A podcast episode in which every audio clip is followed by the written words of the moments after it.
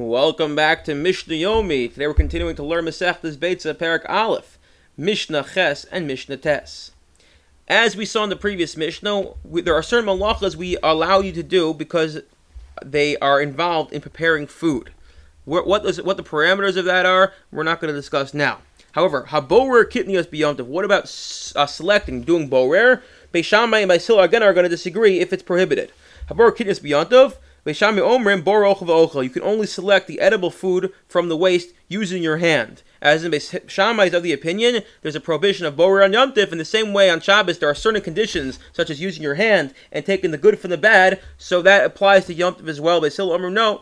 Borer Kadark, you can select in, unusual ma- in, in the usual manner. Bechiko, you can put a uh, the mixture on a sheet in your lap, and then when you tilt the sheet, the uh, round legumes and will roll away and leave the waste. But Kanon, you can pour it through a funnel again with another way of mixture of, mi- uh, of separating the mixture. Ubatamplor, put it into a mixing plate. And there, by shaking it, you'll cause the heavier stuff, which is the stuff you want to stay, and the other stuff to kind of float away. So again, Beis Hillel seems to say borer is totally fine. The only problem is, as we'll see, is you can't do borer or these malachas for things that will not be used on Yom Tov itself. Therefore, you, if you use a manner which is generally done in an industrial way, in, a, in large scale, if you use a fine strainer or, or a coarse strainer um, or a large board, because these are generally used for large quantities, and therefore large quantities won't be used, will, will, will use for after Yom Tov as well, Beis Hillel is going to forbid it. So we see here is Beis Shammai says, Borer applies the same way it applies on Shabbos. Let's leave it at that.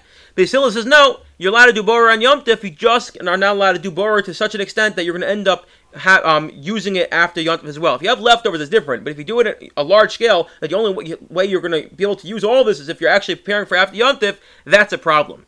This that we waive the pro- these prohibitions are only for um, use so that you can make your Yom Tif meals. You can even pour water pour water over this mixture, causing the waste, which is lighter, the husk, to float to the top, leaving the uh, parts you want on bottom. And although this is normally done in a uh, large for large quantities. Rabbi Gamliel was not concerned of Beis Hillel's problem or Beis Hillel's concern that you're doing it for even after Yom. Okay, Mishnah Tes, we're going to continue this issue of, or this, this concern of doing things or causing things to be done, which are uh, when it, malachas to be done when the malacha is not being done to allow you to have a better enjoyment of Yom Tif food, but rather for food after Yom Tif. A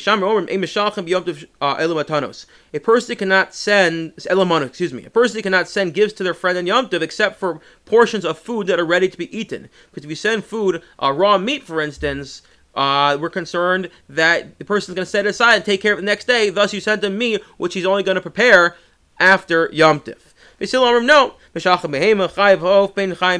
You can send behemoths, you can send animals, cows and sheep and deer and birds, whether they're alive or dead, even though they require preparation, because we'll see, he says, just once you have the possibility it can be used eaten on Yom Tif, so even if the person doesn't eat it on Yom Tif, we're okay.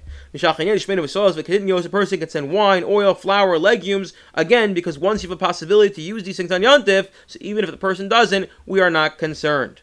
I have a little bit tvu, but you can't send grain because grain is has to be has to be ground into flour, and that requires the prohibition of grinding, which we do not allow in Yom Tif. As I said, we're not going to go through why, but there are some malacha, some actions we're going to allow you to do in order to prepare food for Yontif, and some we're not going to do. Grinding, we're not going to allow you to do, at least according to Beis Hillel here, and therefore, and therefore you can't send grain.